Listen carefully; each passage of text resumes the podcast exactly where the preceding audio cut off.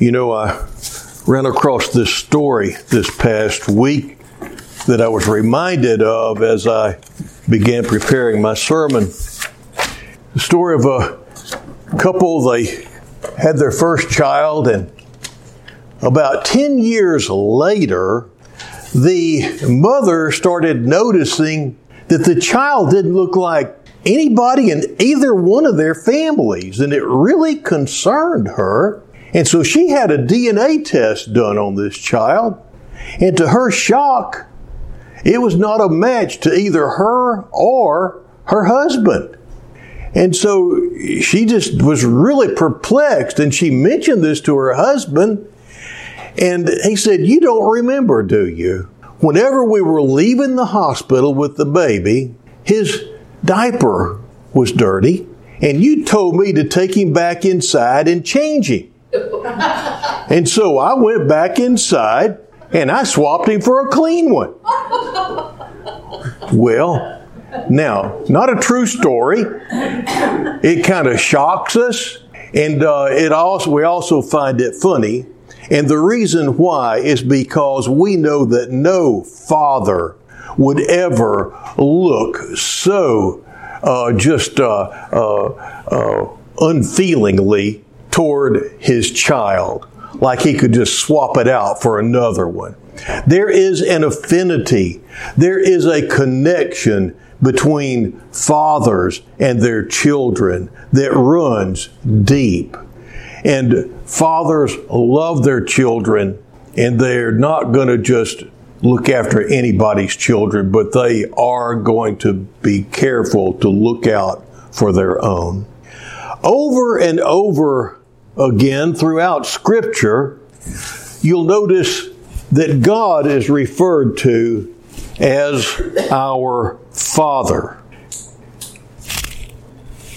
Now, that may seem strange to those who don't know Him, but as believers, we know that the Lord desires to have a relationship with us and to take care of His children, just as a good father would. The perfect illustration of God's fatherly love toward us was given to us by Jesus in the parable of the prodigal son. As I'm sure you recall, the son asks his father for his inheritance early. He leaves his family and takes off to indulge in all that the world has to offer. And the son was reckless and he squandered everything he had been given by his father. He hit rock bottom and he came home. And here's the good part when the son comes home, the father doesn't turn him away or say, I told you so. Instead, when the father saw his son coming in the distance, he ran to him and he kissed him and he reinstated him fully in the family. At that point, everything that the father had belonged to the son again. His place in the family was restored, and this is the God the Father's heart for us. He comes to us as we come to Him. As you start out toward Him, He's heading your way. In the passage we read in John this morning, Jesus makes it clear that the Holy Spirit connects us to Jesus and the Father. And Paul tells us through that connection that the love of God is poured out into our hearts. Notice what Jesus says. He says the Holy Spirit will guide you. He will speak. He will disclose. He will glorify. He will take what is Jesus and disclose it to us individually. And he tells them in this same section of the Gospel of John that he is with you now, but he will be in you. There are other places where we, uh, well, in Romans 5, I'll just go ahead and we, we read that this morning. Uh, it says, Therefore, by being justified by faith, we have peace with God through our Lord Jesus Christ. We have peace with God. You know, should, you shouldn't have to go through life worrying if you're okay with God, fretting about whether you're right with Him or not, because Experientially, He sends His Holy Spirit into our lives, and that gives us a peace that passes all understanding. It gives us a peace to where we no longer fear death. Gives us a peace to where we know somehow, no matter what's going on in our lives, somehow everything's going to be okay. His presence, His peace speaks to our hearts from deep within us. And then toward the end of uh, the passage in, uh, in Romans, he says, The love of God has been poured out within our hearts through the Holy Spirit. The Christian faith is not meant to be a hope so sort of thing. The Christian faith is meant to be a know so kind of religion, not based just on legalities, but based on God Himself through the presence of the Holy Spirit coming into our hearts and our lives in a way that is undeniable to us individually. In fact, Paul says it differently when he says, For you have not received a spirit of slavery leading to fear again. This is in Romans 8 15.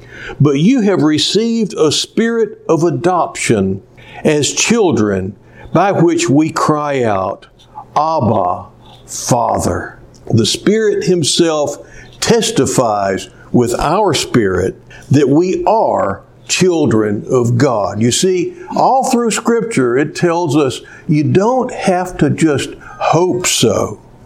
You should know so. He desires that for you. That's one of the things that your Heavenly Father wants is for you to know that peace that passes all understanding that comes not from ourselves, but from Him. Now then, in 2 Corinthians, we see Paul saying that the Spirit was given to us as a pledge, as a promise, as a token to remind us there's more to come. And, and then again, in Romans 8:23, he says, "And not only this, but also we ourselves having the first fruits of the Spirit, even we ourselves, groan within ourselves, waiting eagerly for our adoption as sons, the redemption of our body. And then in Ephesians, the first chapter, he says, In him you also, after listening to the message of truth, the gospel of your salvation, having also believed, you were sealed in him with the Holy Spirit of promise. Again, here's the Holy Spirit as a seal, as something that has come into our hearts and confirmed something and is keeping something present in our lives. Not just an idea, but His very presence dwelling within us. And then in 114 he says, who has given us a pledge of our inheritance. Again, the presence of the Holy Spirit, that love of God just shed abroad in our hearts, is a foretaste of what is waiting for us in heaven. Now, in Galatians 4 6, it says, Because you are sons, or because you are children, God has sent forth the Spirit of His Son into our hearts, crying, Abba, Father. One of the things that the Holy Spirit does is just gives us that sense that we are in the presence of our Heavenly Father. He is with us no matter what we're going through. I can remember when I was a kid, started driving when I was 14, and I would drive cars that had tires so slick uh, I would wear, use four ply tires because I knew I could get through two, two layers of cloth and I'd still have two more. If I didn't think about sliding on, uh, on, uh, on, on, on wet a pavement or anything because I just drove short distances around Cleveland, Texas. I didn't realize I should start watching out for how slick my tires were until one time I'd gone to see Sharon when she was in Houston and it started raining and I was coming back and uh, my little Ford Fairlane, I think it was a 1960 Ford Fairlane, as uh, I was on the Eastex Freeway. It was brand new back then. And uh, I decided I was going to move over to another lane, and as I did so, the next thing you know, I was driving sideways down the street. I wound up doing a donut and was heading toward pilings on the outside, and I was able to steer the car back around. And there was just a ditch, a shallow ditch, thank goodness. I plowed into it and came to a stop and everything was okay except that it looked like I'd planted turf on top of my car. But the thing is, is that that's when I realized I need to start being careful about my tires and watching out for tires. But whenever I would travel and I'd get out of town, I always felt safer when I got within easy driving distance of home. There was a peace that would come over me knowing that I was close enough that if I called my dad because I had car trouble, he was going to make arrangements or he was going to come and get me.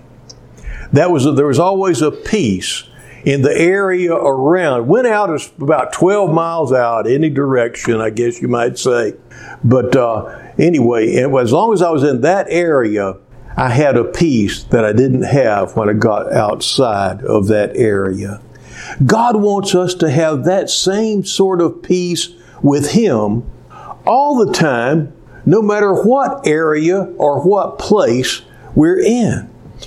Now, J. Vernon McGee knew what this assurance of the presence of God, the assurance of salvation meant. He says, I found this true the first time I went to the hospital for cancer surgery. I turned my face to the wall like old Hezekiah did and said, Lord, I've been in this hospital many times. I've patted the hands of folk and had prayer with them and told them, Oh, you trust the Lord. He'll see you through. Lord, I have told them that. But this is the first time for me. This is the first time I've been in here. Now I want to know whether it's true or not. I want you to make it real to me. If you are my father, I want to know it. And my friend, he made it real. At a time like that, the Spirit of God cries out, Abba, Father. It just wells up within you. How sweet it is to trust Him, to turn yourself over to Him. Sometime, if you're in an airport, or maybe you have observed this, look at the difference between the passengers who have confirmed tickets and those who are on standby. The ones with confirmed tickets read newspapers and they chat with their friends or they sleep. The ones on standby hang around the ticket counter they pace and fret and they fret and they pace. And the difference is what you could call the confidence factor. And the thing is, God wants that confidence factor in your life when it comes to your death and when it comes to heaven, when it comes to what you're facing. If things look uncertain ahead, he wants that confidence factor to be in your heart through His love shed abroad in your heart through the presence and the power and the peace of the Holy Spirit. You know, after John Wesley, the founder of our denomination, had been preaching for a while, someone said to him, Are you sure, Mr. Wesley, of your salvation? Well, he answer, Jesus Christ died for the whole world. Yes, we all believe that. But are you sure that you are saved?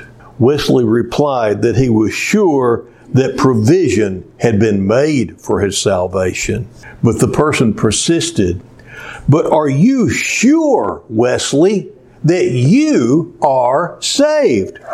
It went on, it, well, it went like an arrow into his heart as he considered it.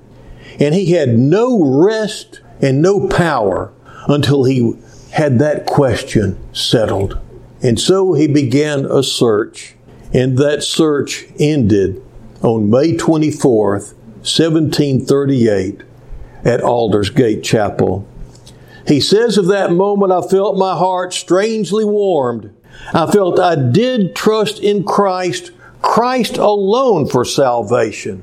And an assurance was given me that He had taken away my sins, even mine, and saved me from the law of sin and death. You, there are many men and women who go on month after month, year after year, without power or peace because they don't know they're standing in Christ. They're not sure of their own footing for eternity.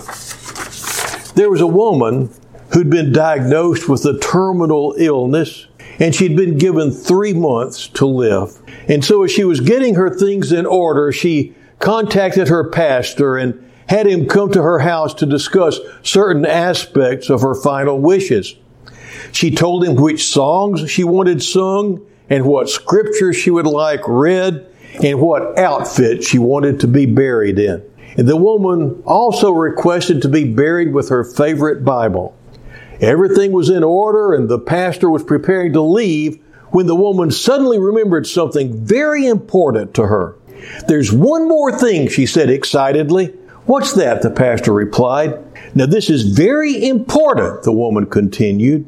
I want to be buried with a fork in my right hand. The pastor stood looking at the woman, not knowing quite what to say. That surprises you, doesn't it? The woman asked him. And he said, Well, to be honest, I'm puzzled by the request. The woman explained, In all my years of attending church socials and potluck dinners, I always remember that when the dishes of the main course were being cleared, someone would inevitably lean over and say, Keep your fork. That was my favorite part because I knew that something better was coming, like velvety chocolate cake or deep dish apple pie. Something wonderful, something with substance. And so I just want people to see me there in that casket with a fork in my hand. And I want them to wonder, what's with the fork? And then I want you to tell them, keep your fork. The best is yet to come. The pastor's eyes welled up with tears of joy as he hugged the woman goodbye. He knew this would be one of the last times that he would see her before she passed away and went to be with the Lord. But he also knew that the woman had a better grasp of heaven than he did. She knew that something better was coming. At the funeral, people were walking by the woman's casket and they saw the pretty dress she was wearing and her favorite Bible and the fork placed in her right hand. Over and over, the pastor heard the question, What's with the fork? And over and over, he smiled. And during his message, the pastor told the people of the conversation he had had with this lady shortly before she died. He also told them about the fork and what it symbolized to her. The pastor told the people how he could not stop thinking about the fork and told them that they probably would not be able to stop thinking about it either, and he was right. So the next time you reach down for your fork, let it remind you, oh so gently, that the best is yet to come. She knew something better was coming. How about you? Do you know there's something better coming? The Lord wants you to. He's made arrangements so that you could. Now, you know, there's three different types of Christians in the world. There's secure and sure, There's insecure and sure, and then there's secure and sure. Now, the way that the Lord wants you to be is secure and sure. He wants you to know without a doubt that you are heaven bound. He wants you to know without a doubt that He is with you no matter what you go through in this life. This woman knew and she faced death as a doorway. And I'm sure she faced life as an opportunity. To live is Christ, to die is gain for those who have come to know Him and had His love and His peace shed abroad in your hearts or in their hearts. Now then, the question that some people have is how can you really know? Some people that they've gone to church their whole lives and they know that they're Christians don't know they can really know. I, I was attending Evangelism Explosion uh, one time back in Dallas, some 40 years ago, probably. And uh, as I was attending, I wound up getting to hear something very special. We would uh, go out and go to assigned houses and share the gospel with those people. We'd just knock on the door and ask if we could come in and talk to them about Jesus, and many of them would say, Yeah. And so we'd go in and we'd share the gospel with them.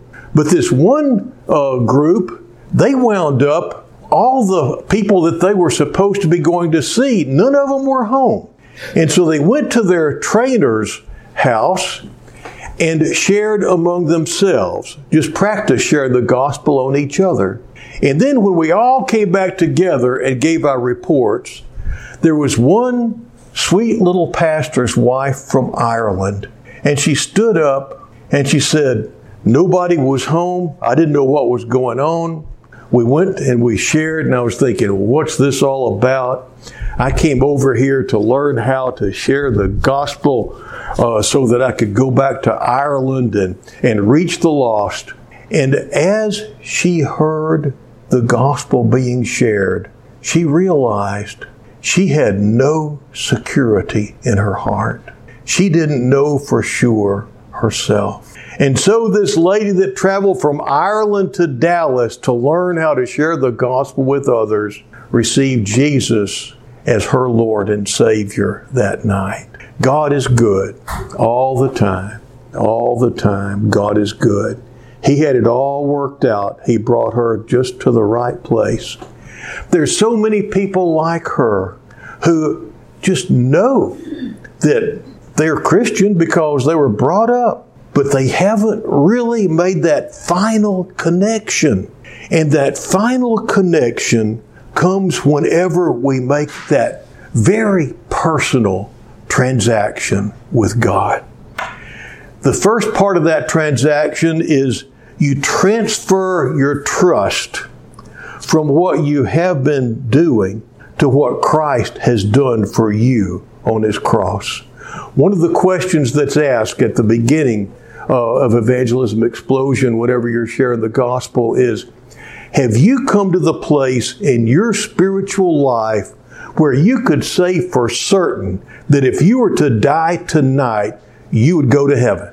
And that's what a lot of people say, well, I hope so. And then you ask a clarifying question. That question is, suppose you were to die tonight and you stood before the Lord and He said, so and so, and He called you by name, why should I let you into my heaven? What would your answer be? Would it be like a lot of people say, well, I've tried to keep the Ten Commandments. Uh, I've never killed anybody. Uh, I uh, I even try to follow the speed limit as much as I can. Uh, you know, they just go through all this stuff. I've tried to be a good person. And the thing is, if that's your answer, I have good news for you. Heaven's a free gift. It's not deserved and it's not earned. It says in Scripture in Galatians, For by grace you have been saved through faith. It is the gift of God, not of works, lest any man should boast. And so the most important thing is to quit trying to work your way into heaven and realize that you cannot. You cannot. Next thing is accept Jesus as your Savior. Open the door of your heart and invite him in. He says, Behold, I stand at the door and knock. If any man hear my voice and open the door, I will come into them. And then after that, you receive him as Lord.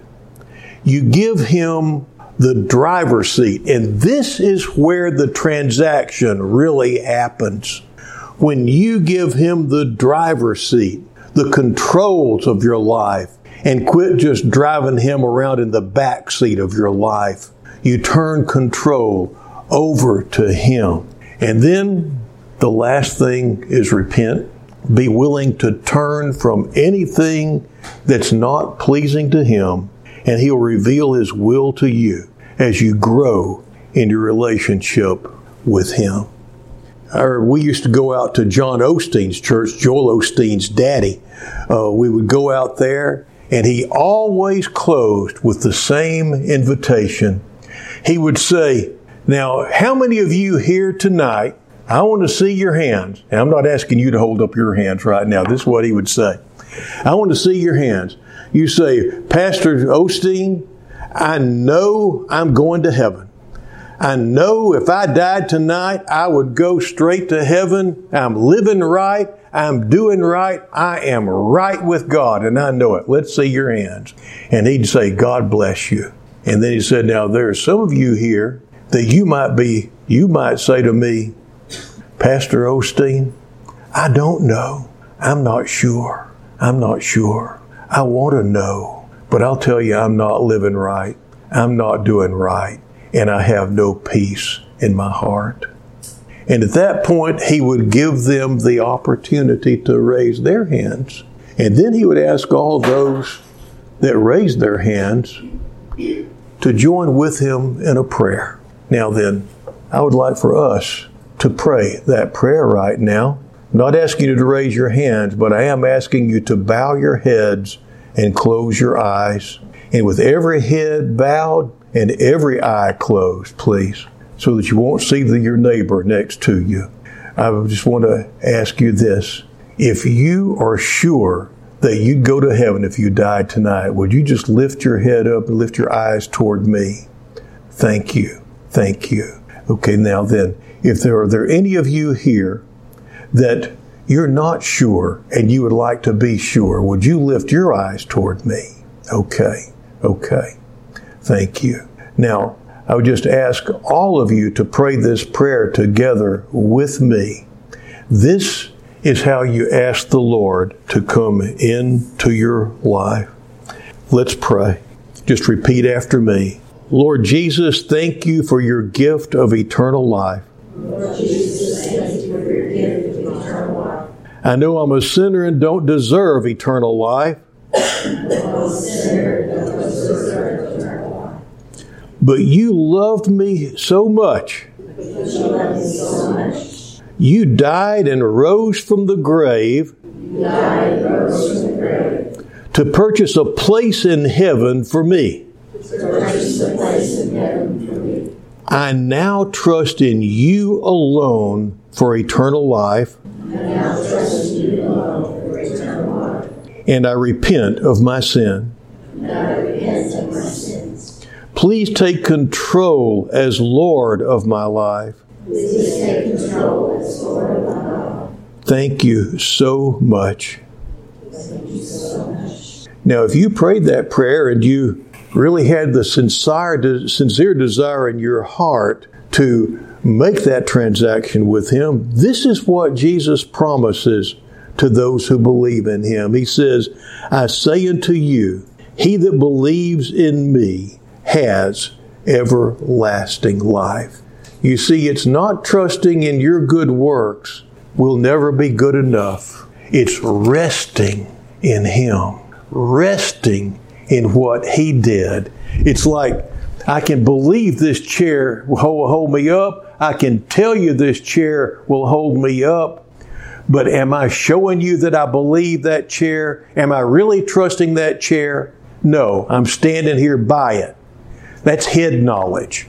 I know. I've seen other people sit in it. Now then, how about now? Am I, am I trusting in this chair? That's the difference between saving faith and head knowledge is finally just accepting Jesus paid the price. You don't have to. It's done. In the name of the Father, the Son, and the Holy Spirit. Amen.